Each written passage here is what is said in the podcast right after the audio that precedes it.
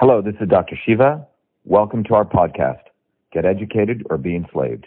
Episode 1208, air date May 11th, 2023. Welcome. This is our town hall on innovation. And let me begin by welcoming everyone and just letting people know that uh, I'm doing this talk out of a island, I think the second largest island in the Mediterranean known as Sardinia.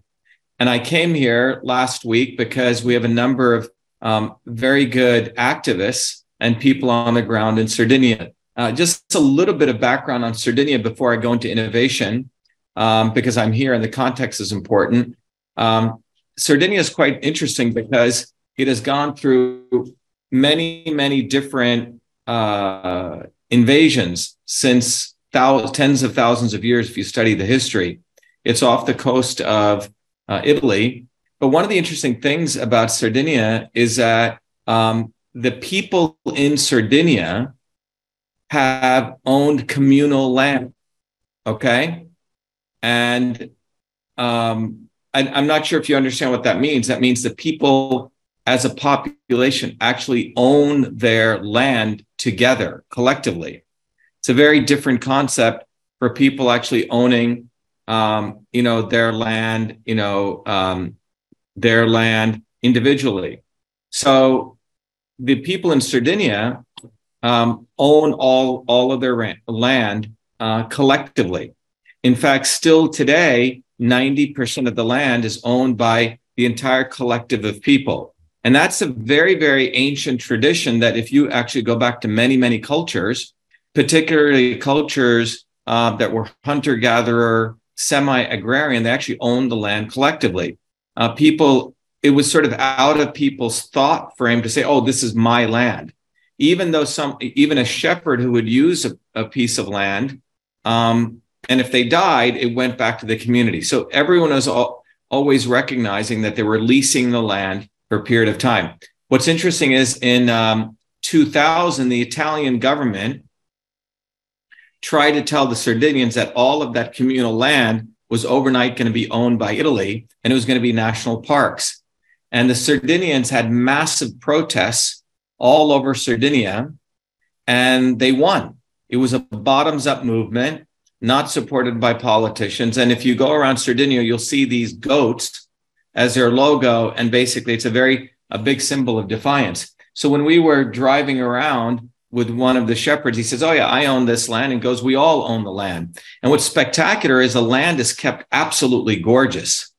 So it's not like this idiotic notion that if people own things communally, no one's going to take care of it. In fact, everyone takes care of it. So it's, it's sort of an interesting reminder of what happens when people actually work together.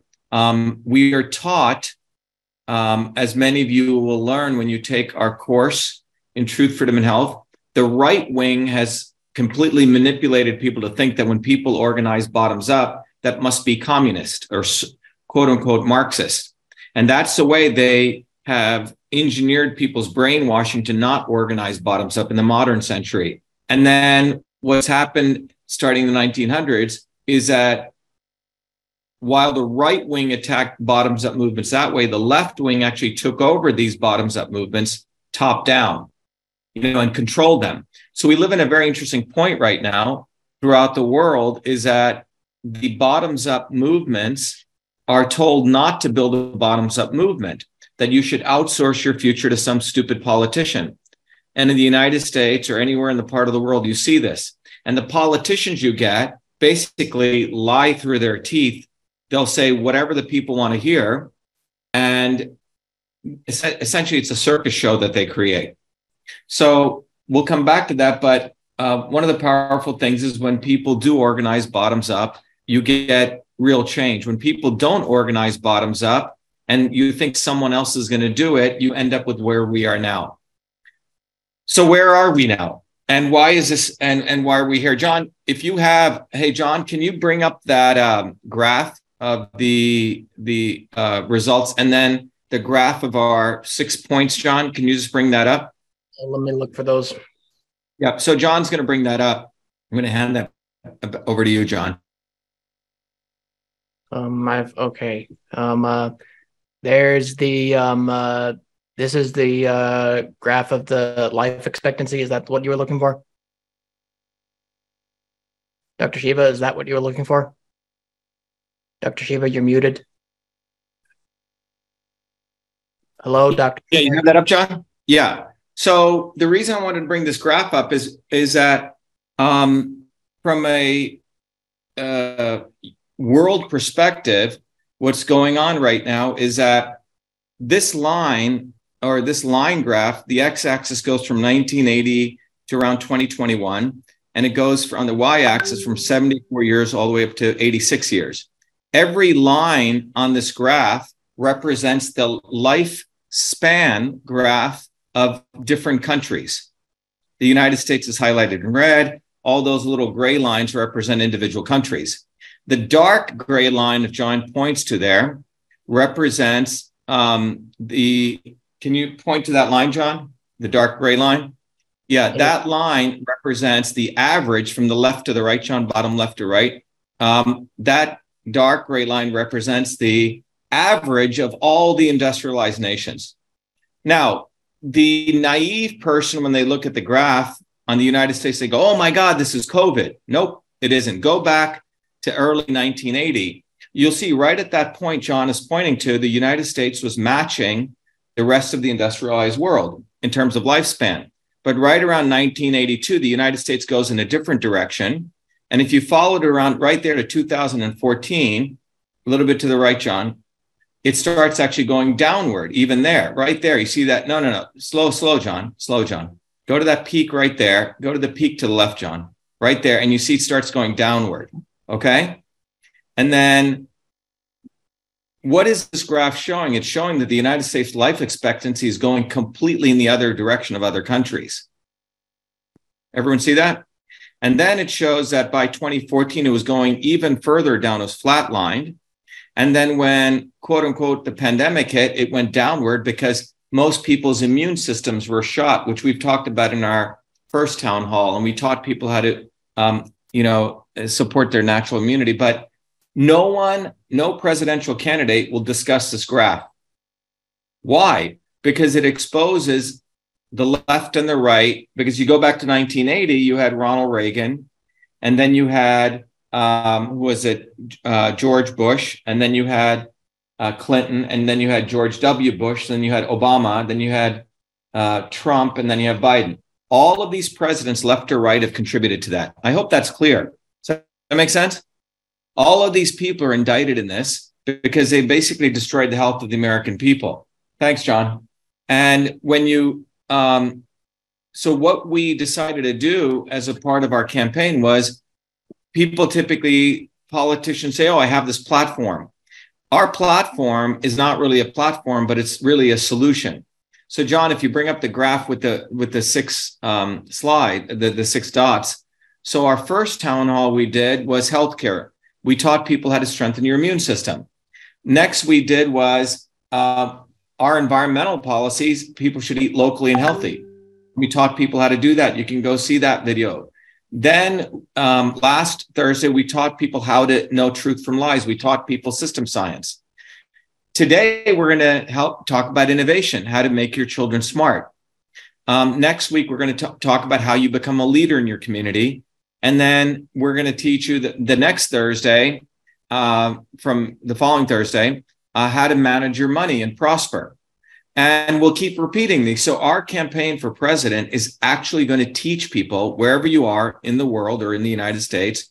And we're going to go door to door and offer people the opportunity to take care of your immune system. That's really the healthcare policy. Environment is eating locally and healthy. Education is how to really tell truth from lies.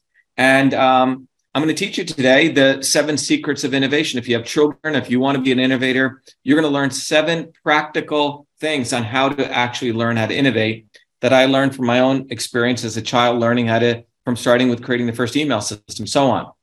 So thanks, John. Now, what's fascinating is in Sardinia, something interesting is taking place. You guys may know this or not, but Sardinia has the highest number of people per capita who live over 100 years old.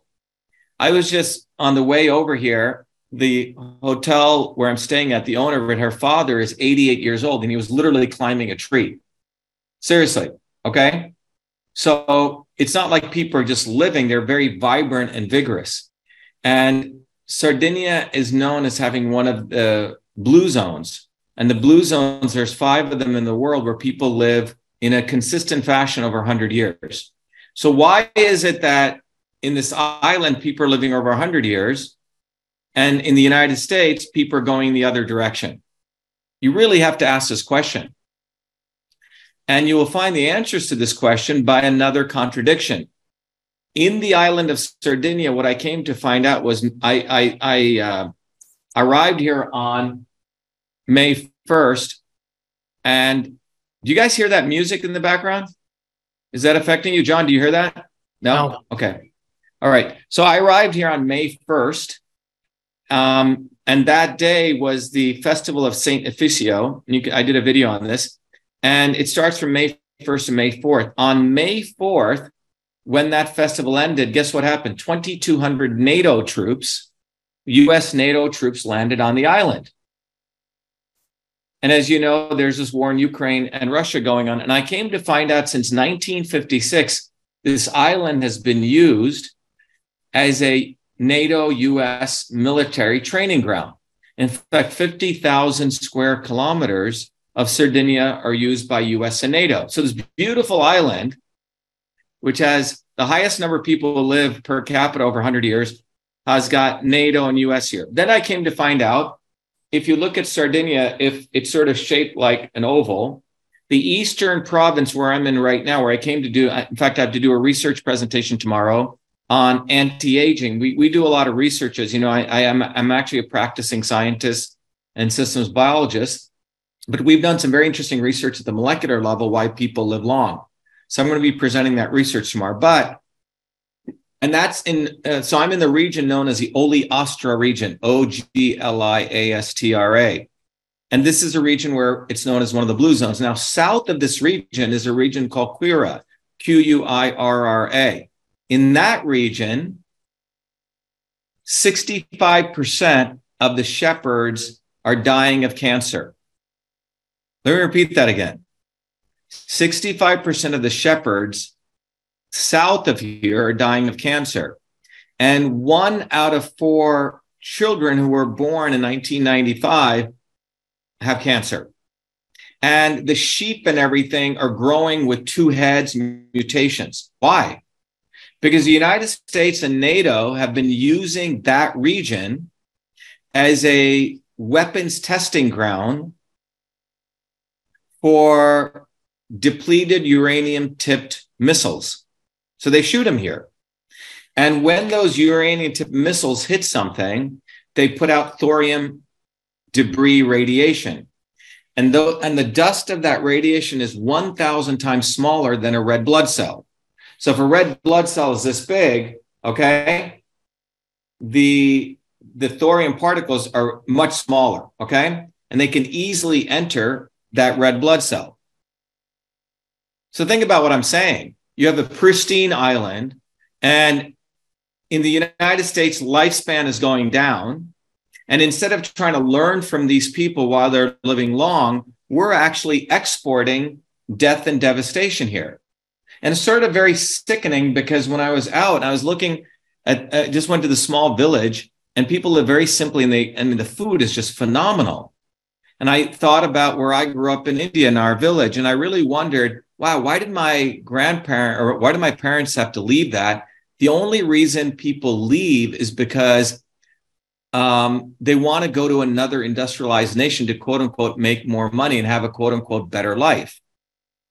And the reason that many people leave their countries is because if you look at the history, in India, it was British colonialism or some type of invasion or some type of dictatorship that that destroys these very beautiful countries and people have to leave. And but then when you look at the way people are living it's the way we all want to live. Many people in the united states go to these places for vacation right? So the whole thing is sort of asked backward in many ways. But in sardinia what's amazing is you have this total dichotomy you have people who have figured out how to live really long and then you have the United States and NATO using this island to do weapons testing, and they're actually killing people here. It's quite sick.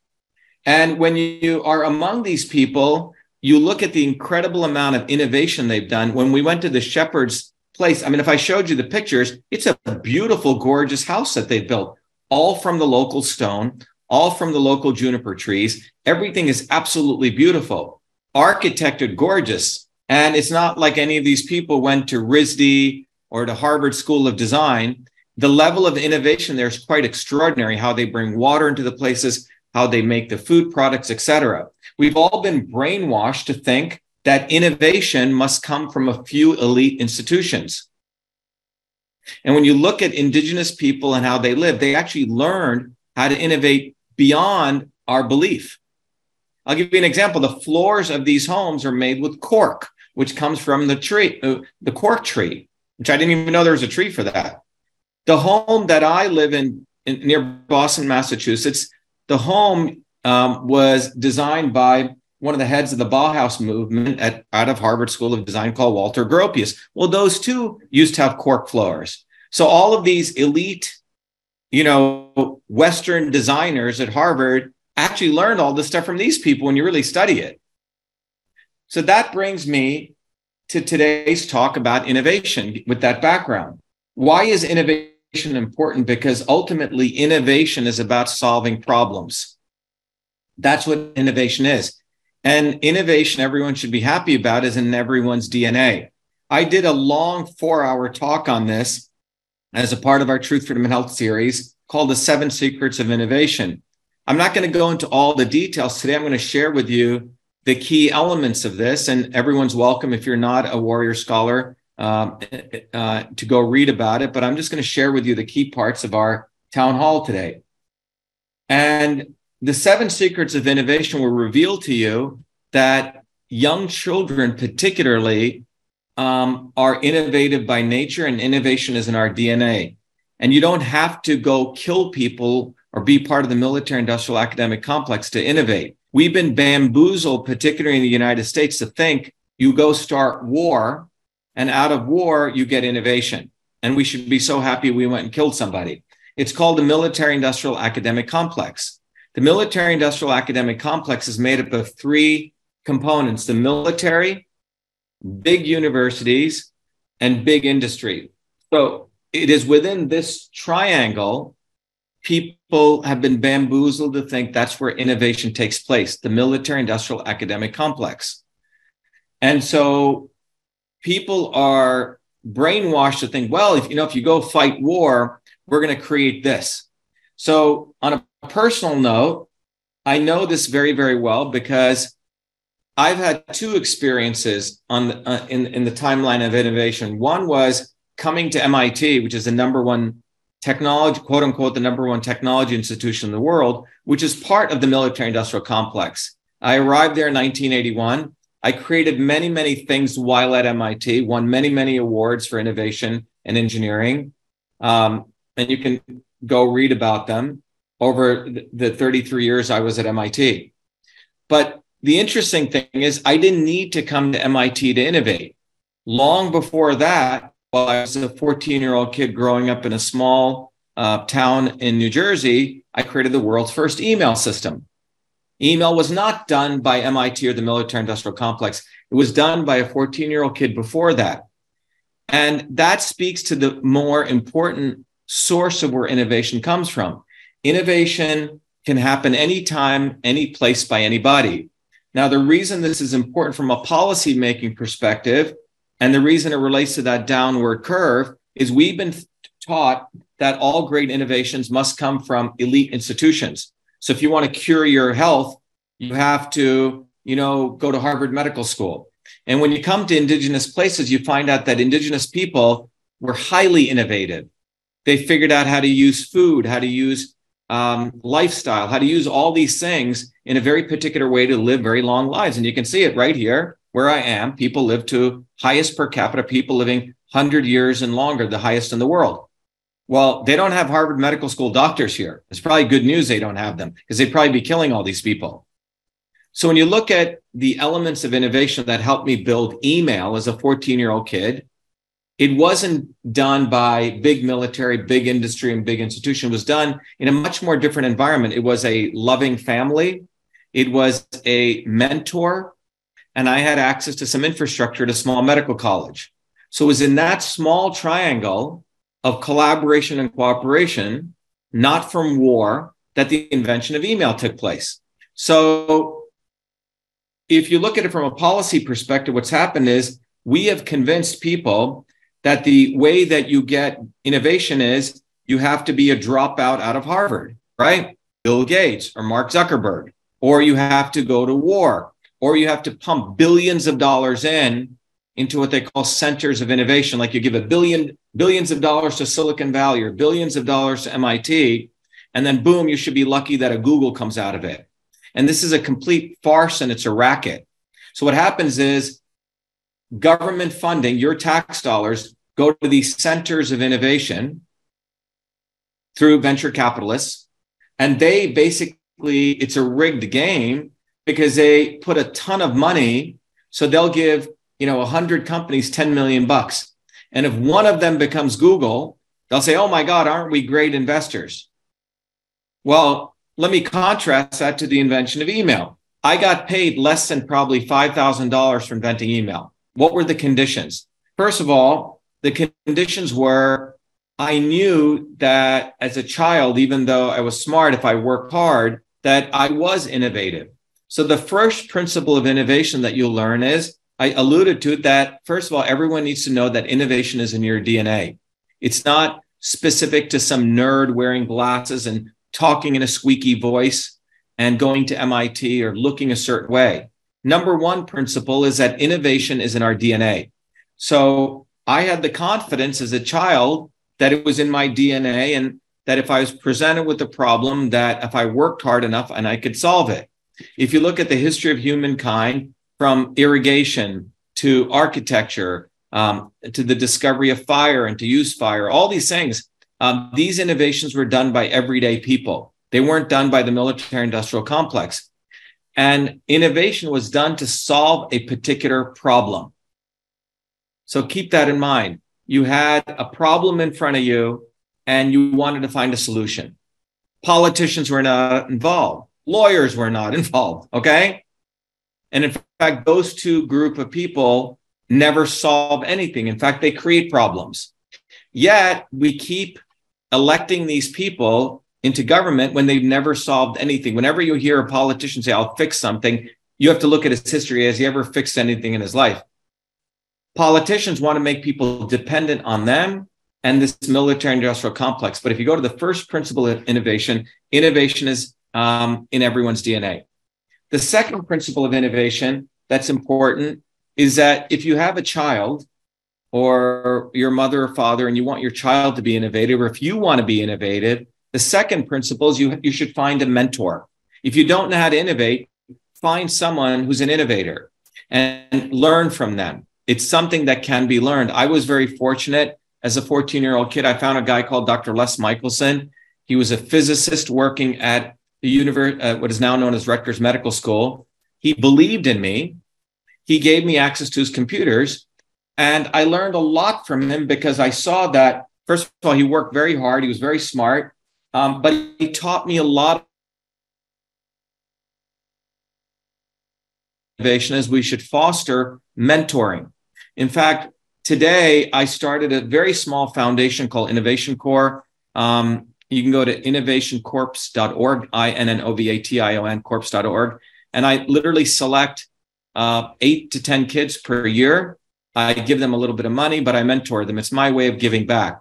But if you are an innovator, you can mentor other people. But mentoring is really, really important because kids um, or anyone, you don't have to be a child, need to get some advice from person. So that's the second piece. And that doesn't require a lot of money. You don't have to pour billions into that. The third aspect of innovation is we have to identify the real problem. And a lot of what I teach people in our Truth, Freedom, Health movement is teaching people to take a systems approach to identify a problem. So, for example, if you look at the issue of gun violence, it's a pretty big thing. There was just another shooting in Texas, right? And whenever a problem comes up, you typically have the idiots make it a left or right issue. One wing of the establishment says, oh my God, you know, we got to take away the guns. Another wing says, no, no, no, it has nothing to do with the guns. It has to do with people taking drugs. These kids are taking all these mental drugs. But when you, and again, we did a whole four hour course on this. And when we applied the systems approach, we find out that the real problem, the real issue with gun violence has nothing to do with any of those issues. It actually has to do consistently with income inequality. And neither the left or the right will address that. Okay? When you spread when you take everything away, you find out most of these kids who go shoot people or in fact we're on drugs or this, and you peel back the second layer, you find it has to do with income inequality. And neither the left or the right really want to address that, the, the lack of infrastructure in many of the inner cities. So in the case, my case, when I look at an issue, I apply always a systems approach to find out what the real problem is. This is why in 2020, I was able to see, you know, two, three years ahead and know that the real problem was Fauci, that the real problem was that the immune systems of Americans were breaking down. And that's why in March of 2020, I was telling people we should not have lockdowns. We should support boosting the immune system. Robert F. and Kennedy was out there supporting lockdowns. It, he waited until a year and a half to attack Fauci because he was watching which way the wind blew. That's what politicians do. Real innovators and engineers and scientists like myself, we take a systems approach and we find the real problem. So the third aspect of innovation is are you solving a real problem? In my case, as a 14 year old kid, when I was working in that university, I identified a real problem with Dr. Michelson's help, which was that you had secretaries in 1970s. Many of you over the age of under the age of 50 or 40 may not know this, but women could only have four jobs. They were either a housewife, a secretary, teacher, or a nurse. Well, in this large university, the secretaries, the people who used the typewriter and created memos, were always women. And in every office in this university, women would be in front of a typewriter for their boss, who's always a male, writing letters. Some of you may remember this, you know? They would write a memo, and the memo had a certain structure to, from, subject. If they had to write a carbon copy, let's say they had to do to, from, and they had to uh, do a CC to three other people, they would literally put a carbon paper behind that and another white paper and type this out. And then they put, they had inboxes and outboxes and they had these folders. And this entire system, it was called the interoffice mail system. Now, in those days, you had these big mainframe computers. I'm not talking about sending simple text messages. I'm talking about this entire system of paper based communications. And it was a major problem because if a woman had to write 20 cc she'd be typing away typing away. This is before xerox copiers even came around. Mean, you know? So and um, women were also told that they weren't smart enough to use a computer. Who used the computer in those days were old white guys with little white suits on they were and with little pocket protectors. And computing was very very difficult. You had to write in this complex language. So the problem i saw was oh imagine you have these things called computers. If you can move this very complex system, inbox, outbox, folders, all those things into the electronic version, that would be pretty cool. And what's also important to remember is the other doctors in that they didn't consider this a problem. Why? Because doctors were very happy to just go tell the secretaries what to do, dictate to them, and they write a memo. So the real problem we identified was very complex paper-based communications. All those features, hundreds of features, had to be put in electronic form. I did that in 50,000 lines of code. I named that system email and went and got a US copyright for it. So there's no controversy who invented email. Um, if you're using Wikipedia as your source, Wikipedia is, is a racist organization which lies and is part of the military industrial complex. I never talked about the invention of email, and we'll talk about that as one of the problems in innovation until many years later. But I was solving a real problem. And so if you want to innovate, and if America or the world wants to innovate, we actually have to solve real problems, not fake problems. Politicians and lawyers get us solving fake problems, and we never solve the real problem. When it comes to the issue of health, we have to boost immunity. That's the real problem. It's not about waiting until people get sick. That's solving a fake problem. All right. The next part of the innovation process is it's very, very important to identify who we're actually serving. Ultimately, innovation is about service. You know, in our campaign, we say service is citizenship. Who are we actually serving? Yeah, and you have to be very clear in that. Again, this is the fourth uh, aspect of innovation. And in my case, in that university, it was the secretaries. And I identified with them because the old white guys thought the secretaries were just lesser than them. They were women. But to, to me, I was going to serve them by creating this electronic system that could move them from the typewriter to the keyboard. And I had a lot of respect for them. Um, so, you know, it's really, really important to identify who we're actually serving uh, in any of these problems. When you when you consider the issue with health, again, who are we serving? Well, we're serving a lot of people who are becoming more and more unhealthy. Um, it's predicted in the next 10 years, 4 billion people in the world will be obese. 4 billion people. Okay. Obesity leads to cardiovascular issues. Obesity leads to diabetes, a whole range of metabolic syndrome. So that would be a good group of people to go help, right? People. And in fact, today, what's happening is the high sugar diets are destroying people's health everywhere. So it's very, very important to identify who is the person and get very clear on that. And and you really have to look at when politicians and lawyers say, "Oh, we're going to solve this." Well, who are you actually who are you actually serving? Most of them are self-serving themselves. They're not really solving the fundamental issues. In the case of, for example, if you look at what's going on, we discovered the real problem again in 2020 that government has a backdoor portal into every major social media company. We brought this problem out.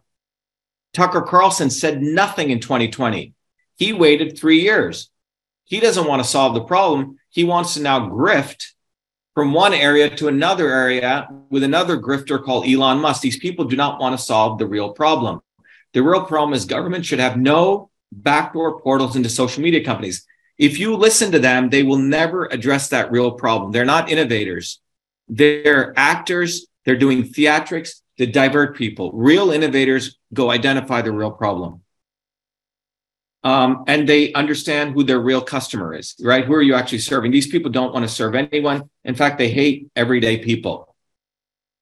Let's go to the fifth aspect. If you're going to make something uh, from an innovation standpoint, it cannot be just done for one individual at one time. You have to create innovations that can scale. If you ask people what, what Henry Ford did, many people say, oh, Henry Ford created the car. Well, that's not true. Henry Ford did not create the car. He created the assembly line so you could create a car that everyone could afford. When Steve Jobs made the iPhone, he made it that it could be made in such a way that everyone could reasonably afford it and would scale. So it's very, very important to build things to scale, which means can you make something that is affordable to people a process, you know? And typically, building to scale means that you have to figure out is there some fundamental process that you could teach anyone? And typically, from a cultural perspective, this is what culture is. One culture learns something and they pass it on to their children. If you, when I went out to the shepherd, there's a very specific way that they actually milk the sheep. And I saw my grandfather do it this way. And if you go try to milk a sheep, the sheep's going to run away. Um, so they would teach these things to their children and children's children. So building to scale has a lot to do with also educating people, um, passing on knowledge in a fundamental way that people can learn.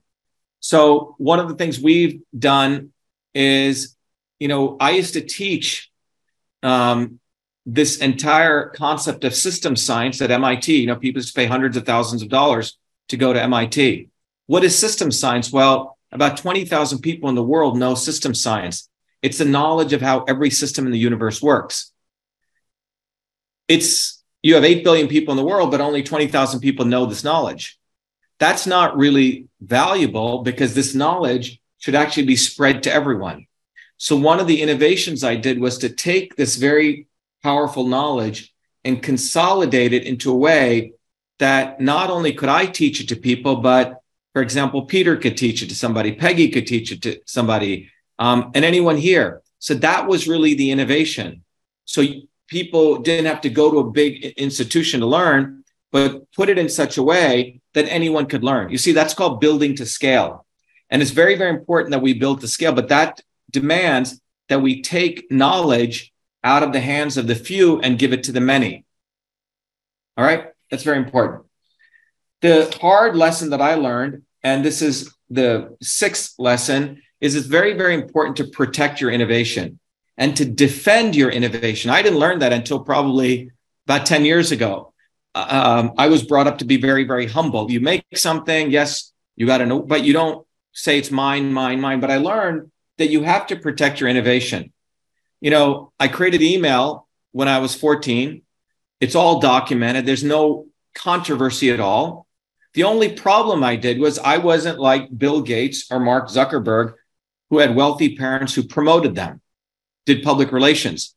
It was only 33 years later um, did somebody came across all my work after my mother had put it in a beautiful suitcase, the editor of Time magazine, and then it was shared with the rest of the world in November of 2011. Then it went into the Smithsonian. And when it went into the Smithsonian, I was called all sorts of names, attacked viciously because it was like a new skull was found in Africa.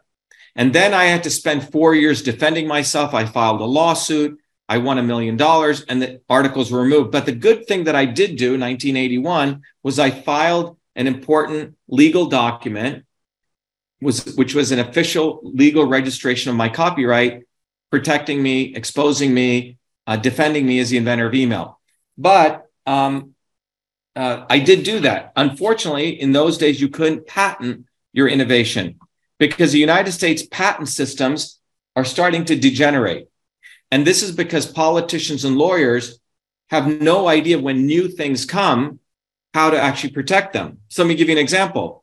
In 1976, if you were a musician like the Beatles, or if you were an artist, or if you were a writer, there's a law called the Copyright Act of 1976. And you would use that law to protect your written piece of work, right? And copyright law is 75 years plus um, uh, following uh, the death of the uh, creator, okay? So if the Beatles, all the Beatles died in 1990, they still have another 75 years of protection. So if you write a book today, and God forbid you die tomorrow, your estate still has 75 years. All right. In 1978, when I invented email, the politicians and lawyers in Congress had no idea what software was. They didn't even have a law to protect it. And the Supreme Court didn't know what software was. This is how new it was. So they didn't allow software patents. But in 1980, the laws were changed, which allowed people to use the Computer Act of uh, 1980, which meant you can use copyright law to protect software inventions. I learned about it in 1981 when I was at MIT. The president of MIT told me about that. So I wrote away for the papers. I didn't have lawyers. I did it on my own. On August 30th, 1982, I received the first copyright pursuant to the uh, Software Act of 1980, protecting me. So I did do that well. Okay. The thing I did not do well, which is a seventh secret or aspect of innovation, is to promote your innovation. Because as a humble Indian, I was told, oh, if you promote yourself, you're being too boastful. But I learned after 2011, when people try to steal credit for your stuff, you better beat your chest loud and say, yes, that's mine. And it doesn't matter. People say, oh, why are you why are you taking credit? Because I did the work. And this is something very important. People need to feel proud of the work they're doing and learn to promote it. This is why in 2020, when we were the first to expose Fauci, when we were the first to expose the government portal, when we were the first to expose election fraud, all these other people were quiet for three years. They came out much later. And that's why we defend the work that I did and our movement does and the other people do because why is it important to promote your innovation and why does credit matter? And you will find out that the elites are very, very, very particular about getting credit for their work. Hollywood elites have agents, right? They make sure their name comes first in a movie and they pay a lot and they defend that. And it's, it took me a while to learn that's very important you take credit and promote your invention, especially if you did the work. You don't want to steal other people's stuff. And why does credit matter? Credit matters because it gives people the truth about where innovation comes from. In the case of the invention of email, credit is extremely important because it exposes to people that great innovation can happen anywhere, any place, at any time. And more, more importantly, it did not come from the military industrial academic complex. That's very important for people to understand.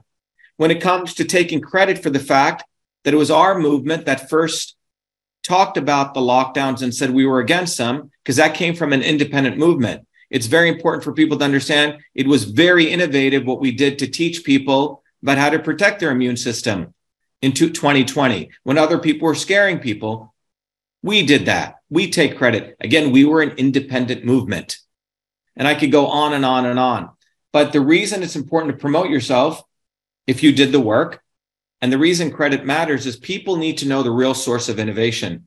And you'll find out in conclusion that the real source of innovation more than likely always comes from people working in the edges, not in the center.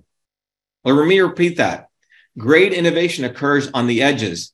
If you research the history of the invention of TV, TV was invented by a 14 year old boy called Philo Farnsworth, working on a small farm in Franklin, Idaho. It wasn't done by Stanford or RCA. It took 60 years for Philo to get credit.